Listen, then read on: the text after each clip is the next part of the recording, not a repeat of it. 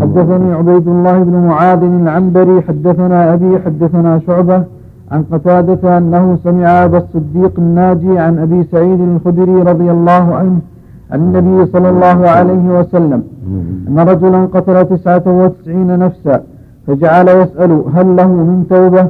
فأتى راهبا فسأله فقال ليست لك توبة. فقتل الراهب ثم جعل يسأل ثم خرج من قرية إلى قرية في من قرية إلى قرية فيها قوم صالحون. فلما كان في بعض الطريق أدركه الموت فناء بصدره ثم مات. فاختصمت فيه ملائكة الرحمة وملائكة العذاب فكان إلى القرية الصالحة أقرب منها بشبر فجعل من أهلها. حدثنا محمد بن بشار. ضمير فهو له ضمير له. يعود عليه. إيش إيش إيش؟ فإلى أيتهما كان أدنى فهو له. له بالتفكير عندكم نعم. نعم. المحل يعني المحل والمكان. نعم. نعم. حدثنا محمد بن بشار حدثنا ابن أبي عدي حدثنا شعبة عن قتادة بهذا الإسناد نحو حديث معاذ بن معاذ. وزاد فيه فأوحى الله إلى هذه أن تباعدي وإلى هذه أن تقربي. حدثنا أبو بكر بن أبي شيبة. أن التوبة بابها مفتوح وأن الجريمة وإن عظمت فعفو الله أعظم وكرمه أكثر سبحانه وتعالى. فمن تاب تاب الله عليه وإن كانت الجريمة عظيمة. فالقتل جريمة عظيمة وأعظم منها الكفر بالله. فإذا تاب العبد من الكفر الذي هو أعظم الذنوب تاب الله عليه إذا تاب توبة صادقة فهكذا القتل والزنا وسائر المعاصي. قد ذكر النبي هذا وأقره وأنه لا مانع من توبته. وقد صرح القرآن بهذا. قال عز وجل والذين لا يدعون مع الله إلها آخر ولا يقتلون النفس التي حرم الله إلا بالحق ولا يزنون. ومن يفعل ذلك يلقى أثاما يضاعف له العذاب يوم القيامة ويخلد فيه مهانا إلا من تاب وآمن. فذكر التوبة في حق المشرك والقاتل والزاني. هذا قتل تسعة وتسعين يعني بغير حق. فأتى الراهب فاستفتاه هل له من توبة؟ والراهب العابد استعظم أمره وقال ما لك توبة؟ فقتله. كمل به المئة. هذا فيه أن من عقوبات اللي يفتي بغير علم أنه قد يصاب بها مثل هذا. أفتى بغير علم فقتل. ومن العقوبات العاجلة من أفتى بغير علم. فلا يجوز للمؤمن أن يفتي إلا بعلم عن بصيرة هذا أفتى بغير علم وأيس الرجل من التوبة وكان من عقوبته أن سلطه الله عليه. ثم لم يسأل حتى أتى عالما فسأله يحول بينك وبين التوبة. لك توبة. واذهب إلى قرية كذا فإن فيها أناسا صالحين. فاعبد الله معهم. ولا تعود إلى قريتك فإنها قرية سوء. فنصحه وأفتاه بما يريح ضميره ويريح قلبه من أن له توبة. وأنصحه بأن يذهب إلى القرية الصالحة فتوجه إليها تائبا. فلما جاء في نصف الطريق نزل به الموت. فجعل ينوب بصدره إلى جهة التي هو قاصد له من شده ما في نفسه من الرغبه فيها. ينوب بصدره إلى جهة القريه الصالحة. فاختصرت في ملائكة الرحمه وملائكة العذاب أي إلى أيهما يكون. فملائكه الرحمة تقول جاء تائبا نادما مقبلا على الله نحن أولاده. ملائكة العذاب تقول إنه فعل وفعل إنه لم يفعل لم يفعل خيرا قط وانه قتل هذا الجمع من الناس نحن اولى به فأرسل الله حكم بينهم ولا كان في صلاة الرجل فحكم بينهم. بأن يقاس ما بين القريتين فإذا أيهما كان أقرب فهو لها. فقاسوا فوجدوا انه أقرب إلى القريه الصالحة بشبه. في رواية أخرى أن الله جل وعلا قال للقريه الصالحة تقربي. ولقد السوء تباعدي المقصود أن الله قبل توبته ويسر أمره وصار من المقبولين. دل ذلك على أن كل من تاب إلى الله توبة صادقة ولو كان قاتلا ولو كان كافرا فإن الله يتوب عليه. وحق المقتولين لا يضيع. حق المقتولين لا يضيع. الله يعطيهم حقوقهم سبحانه وتعالى. قد يعطى يعطون من حسناته قد يتحمل الله عنهم. فإن التوبة الصادقة تمحو عنها ثر الذنب فيتحمل الله عنهم عنهم حقوقهم ويرضيهم سبحانه وتعالى من فضله جل وعلا. وإنما تؤخذ حسناته إذا كان غير تائب أما إذا تاب وأناب وصدق فالله يتحمل عنه جل وعلا. جل وعلا. وهذا لا يلزم منه سقوط الحق في الدنيا. يقتل بالقصاص إذا كان عمدا وفي بالقصاص وكان كفارة له. ولكن في الآخرة التوبة تنفعه وتقبل منه. وإن وفي في الدنيا كان كفارة له. نعم. اللهم المستعان ملائكة الرحمة من أهل الجنة أو ما دام قبل التوبة فهو من الجنة بلا شك. من تاب فهو من الجنة. نعم. نعم. نعم. نعم. أقول ليستفيد منهم حتى يتأسى بهم في الخير ويرق قلبه ويتباعد عن أهل الشر. صحبة الأشرار تجره إلى الشر. صحبة الأخيار تجره إلى الخير. نعم. هذا شريعتنا معروف. يزوج يقدم نفسه حتى يقتص منه أو يعفو عنه. لكن التوبة لا تمنع. يتوب ويقدم نفسه القصاص. نعم القصاص لا بد منه إلا إذا يعفو عن أهل الحق. نعم. من تمام توبته أن يمكن أهل الحقوق. نعم. لكن لعل هؤلاء لعل هذا الشخص الذي في من قبلنا إما أنه سقط عن حقهم بتوبته الصادقة وأنه لا يمكن أن يقدم نفسه لأنهم مئة. هم هم واحد ولا اثنين. أو لأنهم يعني ليس لهم أحد يطالب بحقهم أو لأسباب أخرى. هذه هذا شرع من قبلنا. أما في شرعنا فلا بد من كونه يقدم نفسه حتى يقتص منه أو يرضى بالدية أو يعفى عنه نعم. ولا تتم التوبة إلا بهذا.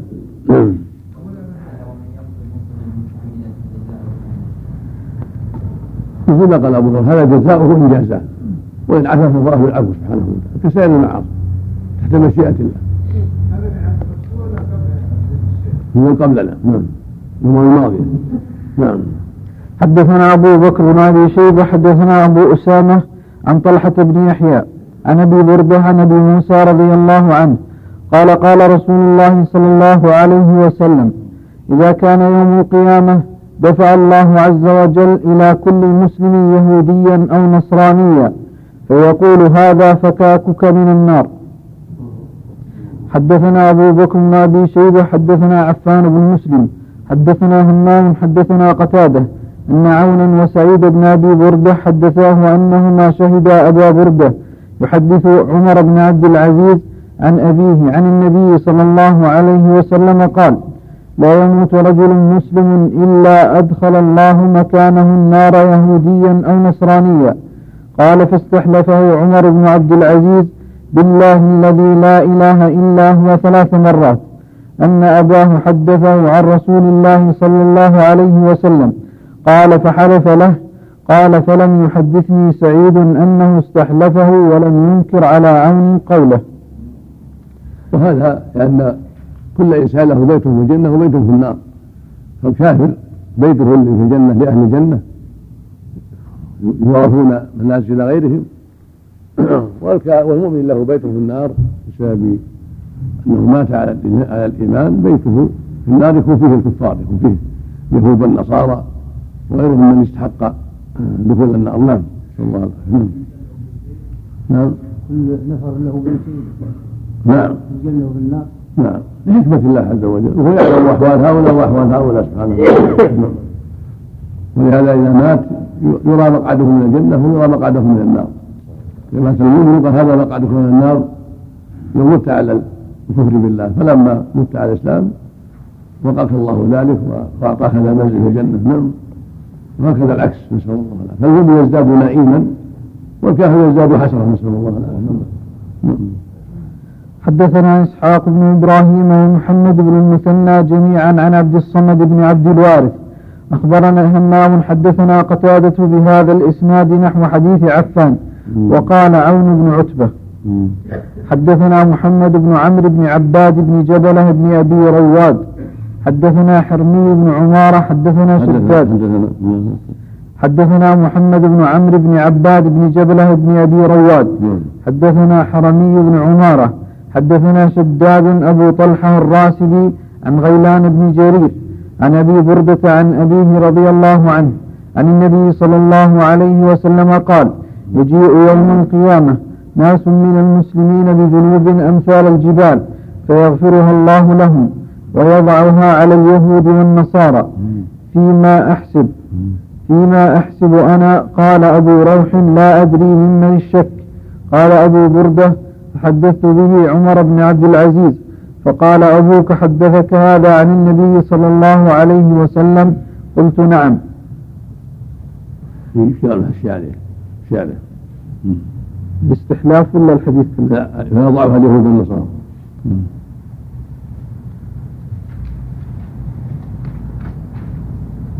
ومعنى هذا الحديث ما جاء في حديث أبي هريرة رضي الله عنه لكل أحد منزل في الجنة ومنزل في النار.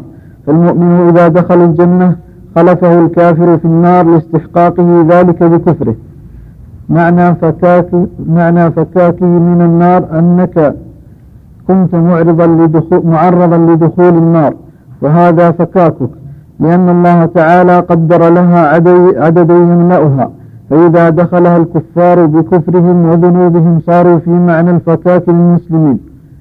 وأما رواية يجيء يوم القيامة ناس من المسلمين بذنوب فمعناه أن الله تعالى يغفر تلك الذنوب للمسلمين ويسقطها عنهم ويضع على اليهود والنصارى مثلها بكفرهم وذنوبهم فيدخلهم النار بأعمالهم لا بذنوب المسلمين. ولا بد من هذا التأويل لقوله تعالى ولا تزر وازرة وزر أخرى وقوله ويضعها مجاز والمراد يضع عليهم مثلها بذنوبهم كما ذكرنا. لكن لما أسقط سبحانه وتعالى عن المسلمين سيئاتهم وأبقى على الكفار سيئاتهم صاروا في معنى من حمل إثم الفريقين لكونهم حملوا, حملوا الإثم الباقي وهو إثمهم. ويحتمل أن يكون المراد آثاما كان للكفار سبب فيها بأن سنوها فتسقط عن المسلمين بعفو الله تعالى ويوضع على الكفار مثلها لكونهم سنوها ومن سن سنة سيئة كان عليه مثل وزر كل من يعمل بها. والله أعلم. هذه الذنوب اللي حمل عليها لأنهم دعوا إليها الناس وشرعوها للناس فتبعوا عليها فغفرها الله للمسلم. فضلا منه واحسانا لكنه لكنه غرر به أو خدع نحو ذلك ما حصل به متابعة مع أهل الباطل وهم حملوا أوزارها لأنهم دعوا إليها وصارت عليهم آثامها كما قال عليه الصلاة والسلام أن يحملوا كما قال الله عز وجل يحملوا أوزارهم كانت يوم القيامة ومن أوزار يضلونهم بغير علم على ساء ما ينزلون قل عليه والسلام ومن دعا فيعني ليس مثل آثار من تبعه. لا ينقص من آثامهم شيئا. هؤلاء الكفار دعوا إلى الضلالة والآثام. تحملوا أوزار مثل أوزار من ضل بأسبابهم نسأل الله. العافية نعم. حدثنا زهير بن حرب حدثنا إسماعيل بن إبراهيم عن هشام الدستوائي عن قتادة عن صفوان بن محرز. قال قال رجل لابن عمر رضي الله عنهما كيف سمعت رسول الله صلى الله عليه وسلم يقول في النجوى؟ قال سمعته يقول يدني, يدنى المؤمن يوم القيامة من ربه عز وجل حتى يضع عليه كنفه فيقرره بذنوبه. فيقول هل تعرف؟ فيقول أي رب أعرف؟ قال فإني قد سترتها عليك في الدنيا وإني أغفرها لك اليوم. ويعطى صحيفة حسناته وأما الكفار والمنافقون فينادى بهم على رؤوس الخلائق هؤلاء الذين كذبوا على الله. الله العافية نسأل الله العافية نسأل الله. العافية هذا من حلمه وجوده وكرمه بعض الناس. قد يلقاه في ذنوب سترها في الدنيا وفعلها فيما بينه وبين الله فغفرها الله له وستراها عليه سبحانه وتعالى. وأما أولئك الكفار والمنافقون نادى عليهم بدخولهم النار وسوقهم إلى النار نعوذ بالله. نعم. حدثني أبو الطاهر احمد سبحان الله عنك الذنوب التي مات ولم يتب نعم. الذنوب التي مات. نعم. الذنوب التي مات وهو لم يتب منها. مثل في الحديث. لما سترها في الدنيا بينه وبين ربه غفرها له سبحانه وتعالى. قد تكون من الصغائر التي تغفر باجتناب الكبائر. إن تجتنبوا كبائركم فالكبائركم اثناءكم وكفر عنكم سيئاتكم فالعبد باجتناب الكبائر كفره الصغائر. قد تكون سيئة بين العبد وبين ربه. لم يطلع عليها سواه سبحانه وتعالى. ولم يقدر العبد يتوب منها فافراها الله له في جنب حسناته وأعماله الصالحة الكثيره ورضا الله عنه بما فعل من الخير. فصارت قطره في بحر.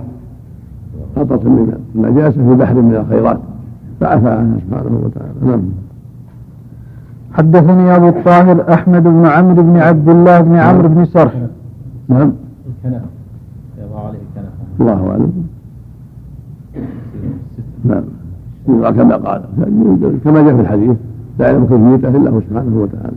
قال بعضهم سترة. كان هو سترة. نعم. واذا قال سترت حاله. الله أعلم. مثل هذا مثل سائر الصفات. فالاولى ان يقال الله أعلم بما في المراد كلامه. نعم يمرها كما جاء الوجه يليق بالله سبحانه وتعالى. نعم هذا من صفات الله. نعم كنف من صفات الله من الصفات نعم.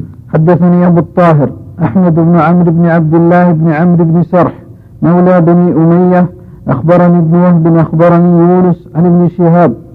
قال ثم غزا رسول الله صلى الله عليه وسلم غزوة تبوك وهو يريد الروم ونصارى العرب بالشام. قال ابن شهاب فأخبرني عبد الرحمن بن عبد الله بن كعب. ترجم على هذا. الأخير؟ اللي بدأنا فيه؟ نعم. ترجمة توبة كعب بن مالك. إيه، طويل بقى عليه. نعم. نعم. نعم. نعم. الإنسان إذا عصى الله يشرع له أن يتخذ بلد آخر من الحديث هذا في التفصيل. إذا كان عليه خطر انتقل. إذا في خطر أو إذا كان في خطر ومصلحة يعني البلد اللي عصى الله فيها فيها دعاة للسوء فيها أصحاب السوء يشرع له ينتقل عنهم حتى لا يجروه إلى الباطل. أما إذا كانت بلاد خير ولكنه عصى الله فيها يتوب يكفي نعم. العاصي التي فيها حد؟ ما تتم التوبة إلا بتقديم الحد منه؟ لا إذا تاب ولا, ولا لا يقدم يكون بينهم وبين الله إلا حق المخلوقين. حق المخلوقين حق المخلوقين في القتل والمال. السرقة لا بد يقدمها يعطيهم حقهم. لو أعطاهم حقهم ولا اعترف بالسرقة وأعطاهم حقوقهم حتى يسلم من القطع لا بأس. نعم. نعم.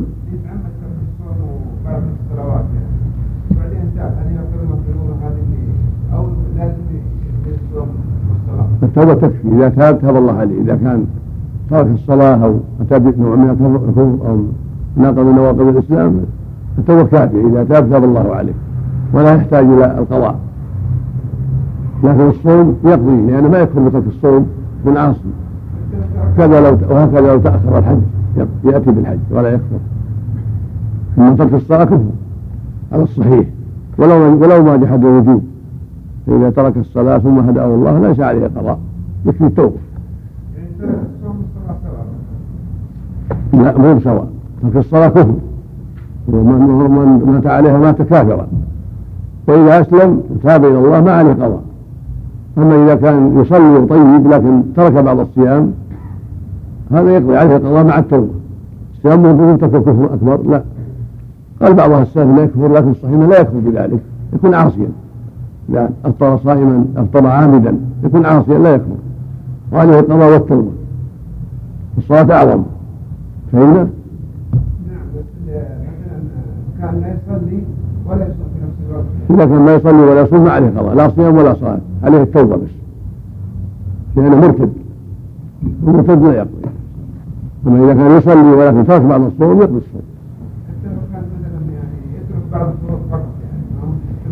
إن ترك بعض الصلاة كفر إن ترك بعض الصلاة مرة يصلي ومرة يصلي هذا يكون كافر نسأل الله العافية نعم. نعم.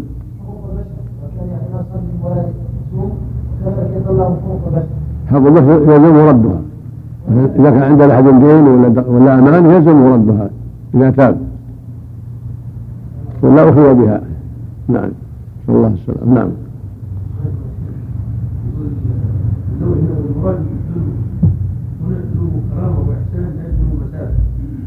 هذا تأويل ما له لزم تأويل على طريقة النووي تأول كبيرا وافق الأشاعرة في كثير من التأويلات. لا يلتفت لا يلتفت إليه نعم. نعم. نعم. شرع من قبل؟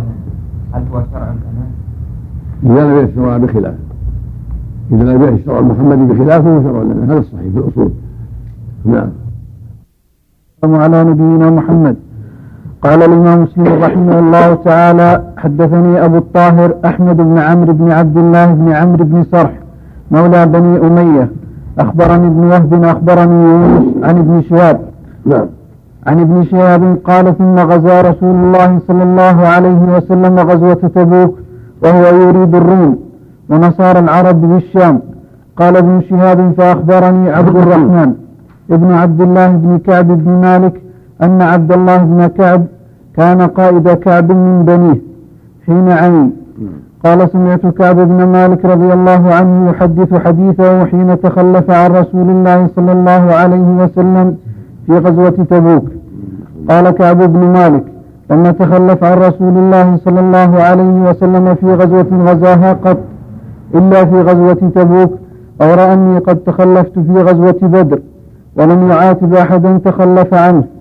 إنما خرج رسول الله صلى الله عليه وسلم والمسلمون يريدون عير قريش حتى جمع الله بينهم وبين عدوهم على غير ميعاد. ولقد شهدت مع رسول الله صلى الله عليه وسلم ليلة العقبة حين توافقنا على الإسلام. وما أحب أن لي بها مشهد بدر وإن كانت بدر أذكر في الناس منها. وكان من خبري حين تخلفت عن رسول الله صلى الله عليه وسلم في غزوة تبوك أني لم أكن قط أقوى ولا أيسر مني حين تخلفت عنه في تلك الغزوة. والله ما جمعت قبلها راحلتين قط حتى جمعتهما في تلك الغزوة. فغزا رسول الله صلى الله عليه وسلم في حر شديد. معنى هذا الكلام يعني ما لعذر هذا معنى هذا الكلام. يعني تخلفه ما لعذر ولهذا استحق أن يهجر. هو صاحبان اعترافا منه بأن تخلف بغير عذر لكن تمادى به الأمر حتى تفرط الأمر وذهب الغزو ولم يذهب. كما يأتي نعم. فغزاها رسول الله صلى الله عليه وسلم في حر شديد.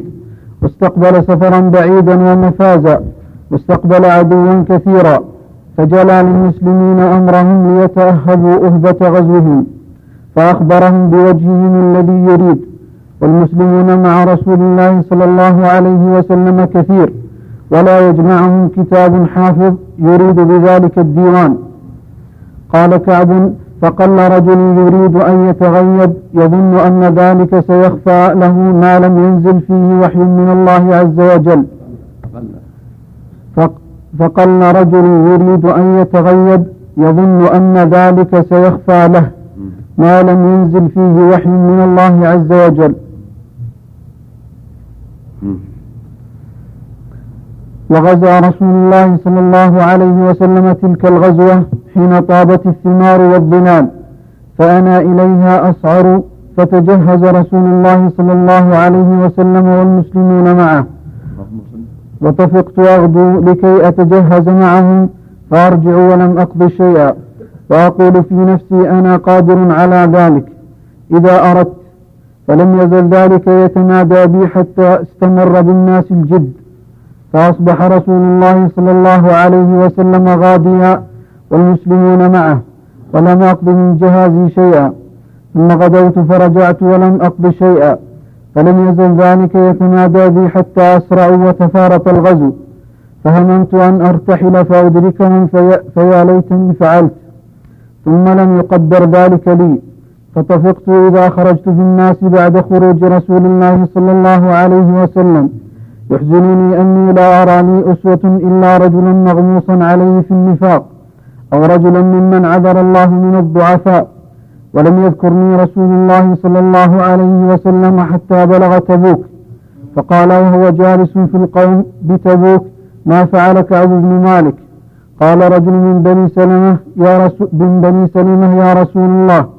حبسه. يعني من جماعة بني سلمة من جماعة كعب بطن من الأنصار يقال لهم بنو سلمة نعم نعم. فقال رجل من بني سلمة يا رسول الله حبسه برداه والنظر في عطفيه. فقال له معاذ بن جبل بئس ما قلت. والله يا رسول الله ما علمنا عليه إلا خيرا. فسكت رسول الله صلى الله عليه وسلم. فبينما هو على ذلك رأى رجلا مبيضا يزول به السراب. فقال رسول الله صلى الله عليه وسلم كن أبا خيثمة. فإذا هو أبو خيثمة الأنصاري وهو الذي تصدق بصاع التمر حين لمزه المنافقون.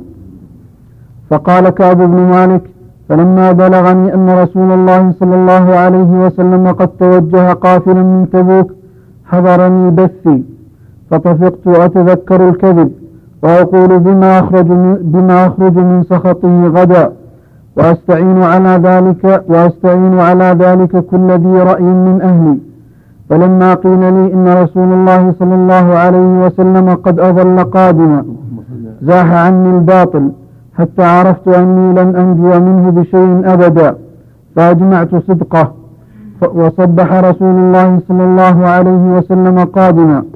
وكان إذا قدم من سفر بدأ بالمسجد فركع فيه ركعتين ثم جلس للناس.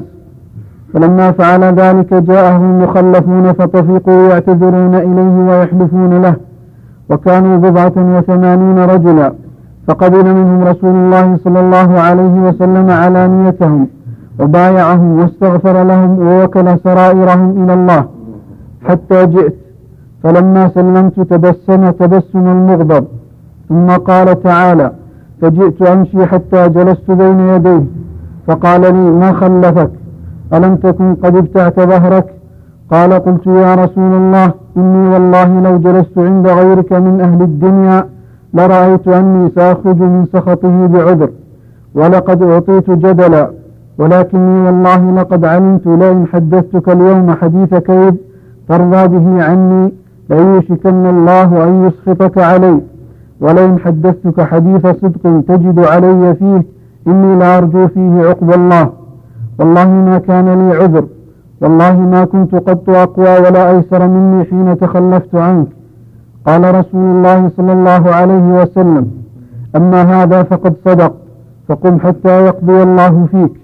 فقمت وثار رجال من بني سلمة فاتبعوني فقالوا لي والله ما علمناك أذنبت ذنبا قبل هذا. لقد عجزت في أن لا تكون اعتذرت إلى رسول الله صلى الله عليه وسلم بما اعتذر به إليه المخلفون. فقد كان كافيك ذنبك وقد كان كافيك ذنبك استغفار رسول الله صلى الله عليه وسلم لك. قال فوالله ما زالوا يؤنبونني حتى أردت أن أرجع إلى رسول الله صلى الله عليه وسلم فأكذب نفسي. قال ثم قلت لهم هل لقي هذا معي من أحد؟ قالوا نعم لقيه معك رجلان. قالا مثل ما قلت فقيل لهما مثل ما قيل لك. قال قلت من هما؟ قالوا مرارة بن الربيعة العامري وهلال بن أمية الواقفي. قال فذكروا لي رجلين صالحين قد شهدا بدرا فيهما أسوة. قال قال فمضيت حين ذكرهما. الربيعة الربيعة مرارة بن الربيعة الشكل الربيعة الشكل الربيعة منها ربيعة. نعم نعم. تعرض له رسالة وأما قوله مرارة بن ربيعة فكذا وقع في نسخ مسلم. نعم. وكذا نقله القاضي عن نسخ مسلم ووقع في البخاري ابن الربيع. قال ابن عبد البر يقال بالوجهين ومرارة بضم الميم وتخفيف الراء المكررة. يعني يسمى أبوه ربيعة ويسمى ربيعة. لا لا نعم نعم. قال فذكروا لي رجلين صالحين قد شهدا بدرا فيهما أسوة. قال فمضيت فمضيت حين ذكروهما لي. قال ونهى رسول الله صلى الله عليه وسلم المسلمين عن كلامنا أيها الثلاثة من بين من تخلف عنه. قال فاجتنبنا الناس. وقال تغيروا لنا حتى تنكرت لي في النفس والأرض. كلام العامري مراد بها العامري. نعم. وهي الواقفي والثاني الواقف نعم. تكلم عن العامري؟ وقوله وهلال بن أمية الواقفي. لا لا العامري. نعم. العام إيه. قوله في الرجلين صاحبي كاب هما مرارة بن ربيع العامري هكذا هو في جميع نسخ مسلم. العامري وأنكره العلماء وقالوا هو غلط إنما صوابه العمري بفتح العين وإسكان الميم من بني عمرو بن عوف وكذا ذكره البخاري وكذا نسبه محمد بن إسحاق وابن عبد البر وغيرهما من الأئمة. قال القاضي هو الصواب وإن كان القابسي قد قال لا أعرفه إلا العامري. فالذي غيره الجمهور فالذي غيره الجمهور أصح. الذي ضبطه؟ لا غيره كذا. هل عنه غيره وغير والياء نعم. يمكن الصحابة اعتبره. نعم لا لا. ضبطه نعم. ماشي نعم. نعم. المطلوب من الأنصار. عليهم من الأنصار وهكذا الواقف نعم. وقال تغيروا لنا حتى تنكرت لي في نفسي الأرض.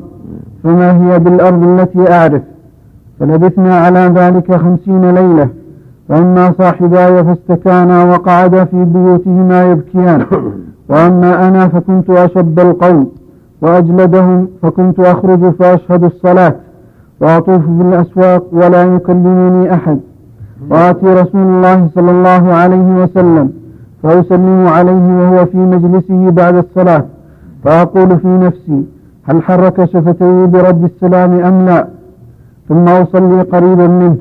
وأسارقه النظر فإذا أقبلت على صلاتي نظر إلي وإذا التفت نحوه أعرض عني حتى إذا طال ذلك علي من جفوة المسلمين. هذا يدل على كمال الامتثال رضي الله عنه وأنه لما قال لهم اهجروهم هجروا فلم يكلم يكلموا أحد. وهذا واضح في كمال امتثال الصحابة رضي الله عنهم وأرضاهم. وأنه إذا أمروا امتثلوا نعم. حتى إذا طال ذلك علي من جفوة المسلمين مشيت حتى تصورت جدار حائط أبي قتادة وهو ابن عمي وأحب الناس إلي فسلمت عليه فوالله ما رد علي السلام فقلت له يا أبا قتادة أنشدك بالله هل تعلم هل تعلمن أني أحب الله ورسوله؟ قال فسكت. فعدت فناشدته فسكت. فعدت فناشدته فقال الله ورسوله أعلم.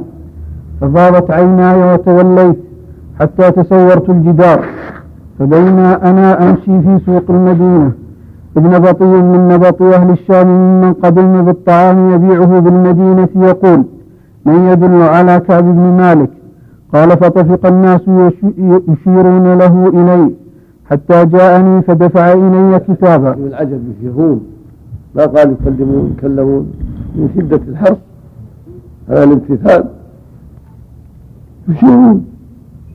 ما تكلموا ما هذا يشيرون إشارة نعم. نعم. قال فطفق الناس يشيرون له إلي حتى جاءني فدفع إلي كتابا من ملك غسان. وكنت كاتبا. فقرأته فإذا فيه أما بعد. فإنه قد بلغنا أن صاحبك قد جفاك ولم يجعلك الله بدار هوان ولا مضيعة فالحق بنا نواسك قال فقلت حين قرأتها وهذه أيضا من البلاء.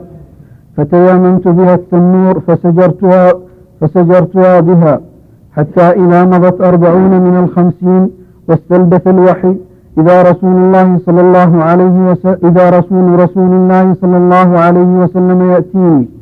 فقال إن رسول الله صلى الله عليه وسلم يأمرك أن تعتزل امرأتك. قال فقلت أطلقها أم ماذا أفعل؟ قال لا بل اعتزلها فلا تقربنها. قال فأرسل إلى صاحبي بمثل ذلك. قال فقلت لامرأتي الحقي بأهلك فكوني عندهم حتى يقضي الله في هذا الأمر. قال فجاءت امرأة هلال بن أمية رسول الله صلى الله عليه وسلم فقالت له يا رسول الله إن هلال بن أمية شيخ ضائع ليس له خادم فهل تكره أن أخدمه؟ قال لا ولكن لا يقربنك. فقالت إنه والله ما به حركة إلى شيء ووالله ما زال يبكي منذ كان من أمره ما كان إلى يومه هذا. قال فقال لي بعض أهلي لو استأذنت رسول الله صلى الله عليه وسلم في امرأتك فقد أذن لامرأة هلال بن أمية أن تخدمه. قال فقلت لا أستأذن فيها رسول الله صلى الله عليه وسلم. وما يدريني ماذا يقول رسول الله صلى الله عليه وسلم إذا استأذنته فيها. وأنا رجل شاب. قال فلبثت بذلك عشر ليال. فكمل لنا خمسون ليلة يمشي نهي عن كلامنا. قال ثم صليت صلاة الفجر. صباح خمسين ليلة على ظهر بيت من بيوتنا فبينا أنا جالس على الحال التي ذكر الله عز وجل منا قد ضاقت على نفسي قد ضاقت علي نفسي وضاقت علي الأرض بما رحبت. سمعت صوت صارخ أوفى على سلع يقول بأعلى صوته يا كعب بن مالك أبشر. قال فخررت ساجدا وعرفت أن قد جاء فرج. قال فآذن رسول الله صلى الله عليه وسلم الناس بتوبة هذا الله من سجود هذا من سجود الشكر. كان النبي يسجد للشكر عليه الصلاة والسلام. وهذا اللي فعل كعب من سجود الشكر. لما سمع قال أبشر هذا ساجد. لأن عرف أنه جاء فرج. نعم. قال فآذن رسول الله صلى الله عليه وسلم الناس بتوبة الله. بتوبة الله علينا حين صلى صلاة الفجر. فذهب الناس يبشروننا فذهب قبل فذهب قبل صاحبي المبشرون وركب رجل إلي فرسا وسعى ساع من أسلم قبلي وأوفى الجبل فكان الصوت أسرع من الفرس. فلما جاءني الذي سمعت صوته يبشرني فنزعت له ثوبي فكسوتهما إياه ببشارته. والله ما أملك غيرهما يومئذ. واستعرت ثوبين فلبست فلبستهما فانطلقت أتأمل رسول الله صلى الله عليه وسلم يتلقاني الناس فوجا فوجا يهنئونني بالتوبة ويقولون لتهنك توبة الله عليك حتى دخلت المسجد. فإذا رسول الله صلى الله عليه وسلم جالس في المسجد وحوله الناس فقام طلحة بن عبيد الله يهرول حتى صافحني وهنأني. والله ما قام رجل من المهاجرين غيره. قال فكان كعب لا ينساها لطلحة قال كعب فلما سلمت على رسول الله صلى الله عليه وسلم. هذا فيه الدلالة على أن إذا قام الإنسان يقابل أخاه ويصافحه أو يهنئه بشيء ليس من القيام المذموم. القيام المذموم أن يقف عليه وهو جالس للتعظيم أو يقوم هكذا للتعظيم أما إذا قابله ليسلم عليه. مثل ما قام طلحة مثل ما قام الصحابة لما أن سعد بن معاذ لما قدم الحكم في بني قريظة بالسلام عليه وترحيب بقدومه. ومثل ما قام النبي لفاطمة إذا دخلت عليه كانت تقوم إذا دخل عليها تصافحه في جنوب مكانها هذا لا حرج فيه ليس من القيام الذي عنه نعم. لأن القيام ثلاثة أقسام. قيام عليه للتعظيم هذا من عمل الجاهل من عمل العجل العجل. وقيام هكذا مجرد التعظيم هذا لا ينبغي أقله كراهة والقيام الثاني القيام إليه ليقابله ليأخذ بيده ليكرمه. نعم. قال كعب فلما سلمت على رسول الله صلى الله عليه وسلم قال وهو يبرق وجهه من السرور ويقول أبشر بخير يوم مر عليك منذ ولدتك أمك. قال فقلت أمن عندك يا رسول الله أم من عند الله؟ فقال لا بل من عند الله. وكان رسول الله صلى الله عليه وسلم إذا سر استنار وجهه كأن وجهه قطعة قمر. قال وكنا نعرف ذلك. قال فلما جلست بين يديه قلت يا رسول الله إن من توبتي أن أنخلع من مالي صدقة إلى الله وإلى رسوله صلى الله عليه وسلم. فقال رسول الله صلى الله عليه وسلم أمسك بعض مالك فهو خير لك. قال فقلت فإني أمسك سهمي الذي بخيبر. قال وقلت يا رسول الله. يدل على أنه ينبغي المؤمن أن لا يتصدق بماله كله لأنه قد يحتاج قد يضعف فاذا تصدق فليبقي له شيئا. ولهذا قال أمسك عليك بعض مالك فهو خير لك. لكن لو علم ان هناك كسبا يقوم بحاله وأنه لا يضره صدقة ماله كله فلا بأس. كما فعل الصديق. إن الصديق تصدق بماله كله على النبي صلى الله عليه وسلم. يعني هذا في في طاعة الله في سبيل الله. صدق به في سبيل نصر الدين وحماية الدين. فأثنى عليه بهذا رضي الله عنه وأرضاه. نعم. قال وقلت يا رسول الله إن الله إنما أنجاني بالصدق وإن من توبتي ألا أحدث إلا صدقا ما بقيت. قال فوالله ما علمت أن أحدا من المسلمين أبلاه الله في صدق الحديث منذ ذكرت ذلك لرسول الله صلى الله عليه وسلم إلى يوم هذا أحسن مما أبلاني الله به. والله ما تعمدت كذبة منذ قلت ذلك لرسول الله صلى الله عليه وسلم إلى يوم هذا وإني لأرجو أن يحفظني الله فيما بقي. قال فأنزل الله عز وجل لقد تاب الله على النبي والمهاجرين والأنصار الذين اتبعوه في ساعة العسرة من بعد ما كاد يزيغ قلوب فريق منهم ثم تاب عليهم إنه بهم رؤوف رحيم. وعلى الثلاثة الذين خلفوا حتى إذا ضاقت عليهم الأرض بما رحبت وضاقت عليهم أنفسهم. حتى بلغ يا أيها الذين آمنوا اتقوا الله وكونوا مع الصادقين. قال كعب والله ما أنعم الله علي من نعمة قط بعد إذ هداني الله للإسلام أعظم في نفسي من صدقي رسول الله صلى الله عليه وسلم ألا أكون كذبته فأهلك كما هلك الذين كذبوا.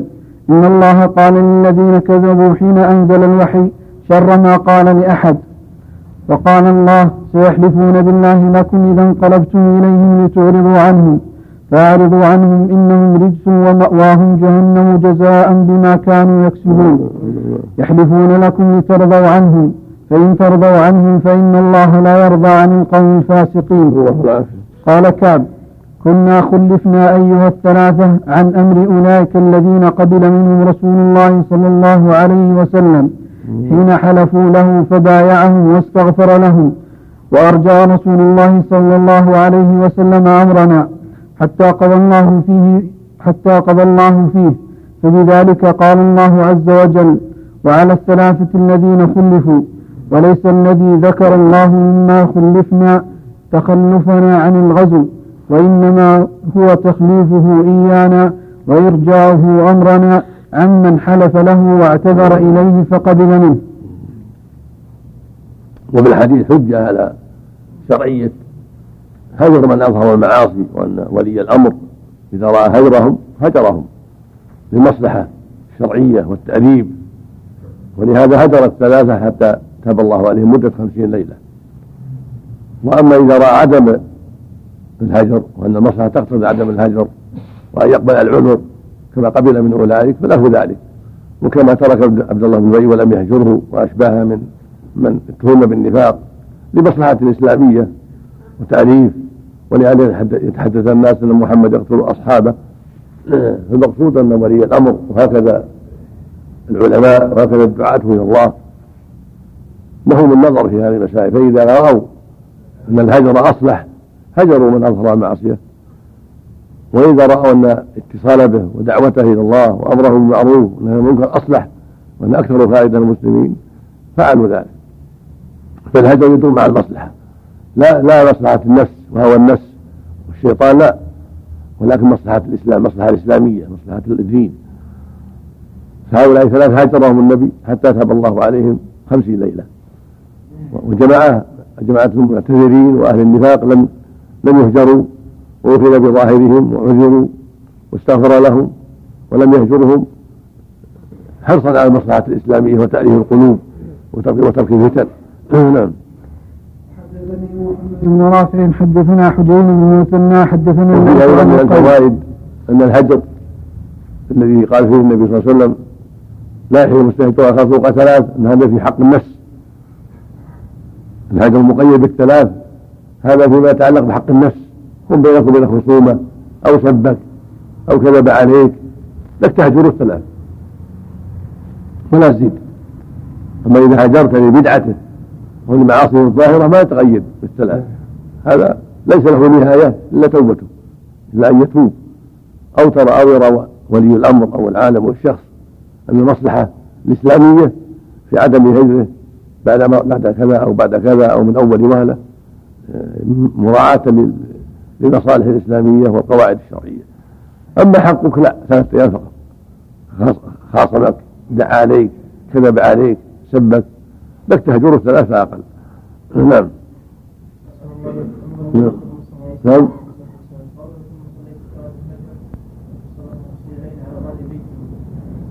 هذا احتج العلماء على المهجور. اللي يهجره المسلمون ولا يكلمونه له عذر يصلي في البيت. ولهذا كان مرارة وهلال يصليان في بيتهما يبكيان ويلزم بيوتهما من أجل هجر الناس.